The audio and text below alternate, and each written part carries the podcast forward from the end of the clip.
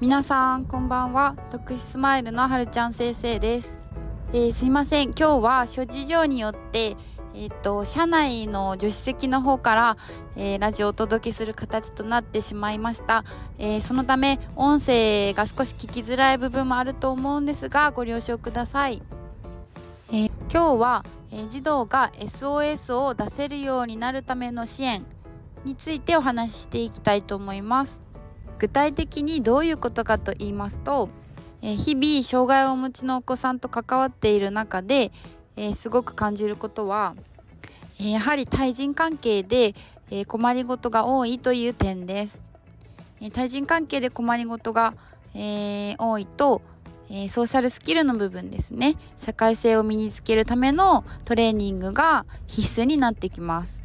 そのため、まあ、自立活動を中心に、えー、日々の学級経営の中でも特に対人関係がうまくいくようになるためにどうしたらいいかこの子には何が必要なのかというのを日々考えて支援を行っています。具体的に困り感についてはそれぞれの児童によって、えー、違いは出てくるとは思うのですが共通して言えることは、えー、生活する中で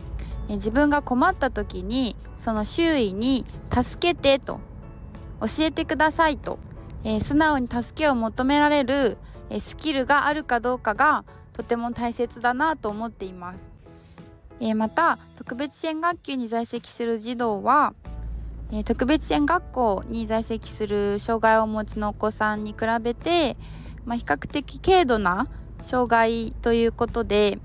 え今後えー、進路先において、まあ、一般の、えー、お仕事に就く、えー、お子さんももちろんこの先のことを考えたらいるのが現状です。えそのような見通しがある中で、えやはり、え担任として大切にしていることはいかに、え周りの人から可愛がられる存在になること困っていたら助けてもらえるかどうか自分から、えー、教えてください困ってますとヘルプを出せるかどうかが、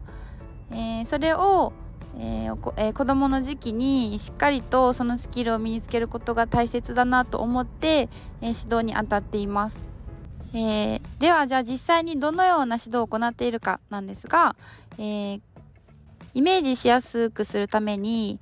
えー、ちょっとある児童を思い浮かべますと今まで関わってきた中で場面科目という一つの特性がありまして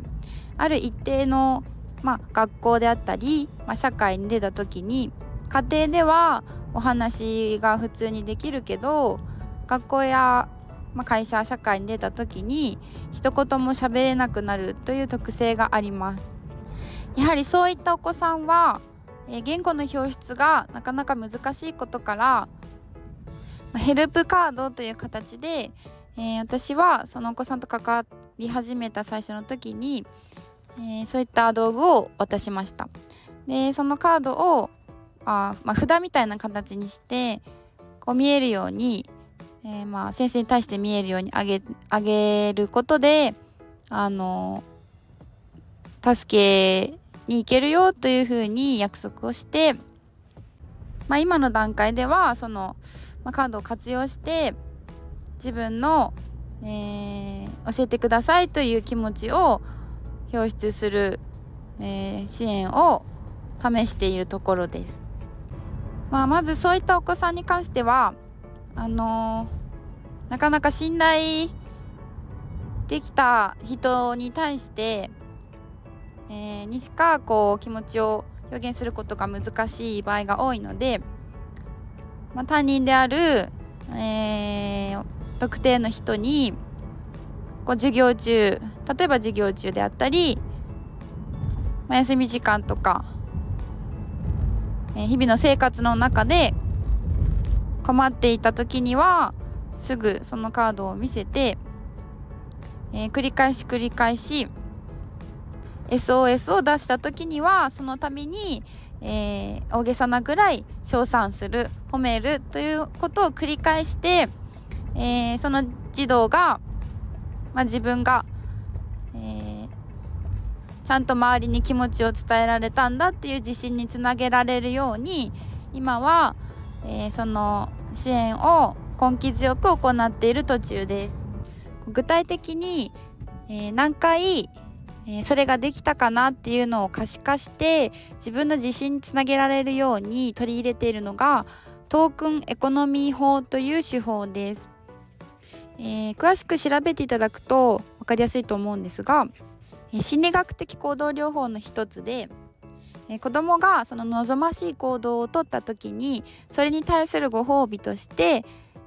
えーと、シールを与えるという、えー、方法になります。まあ、その子に関しては、えー、今日もできたねという形で、えー、1日1つシールを貯めてでゴールまで何個貯まったっていうふうにゴールの時には先生と好きな遊びをしようというふうに毎日少しずつ貯めてそのゴールに向かって、えー、頑張ってやっていこうというふうに励ましています。えー、やはりこう困り感の多い子さんに関しては、えー、自信がないのでそのすぐに、え助けを求めることに対して、えすごく抵抗があってただ、ま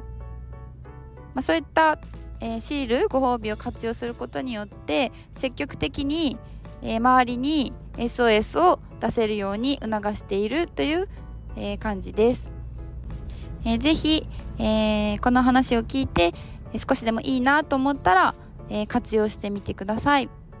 今日もお話聞いていただきありがとうございました。また明日会いましょう。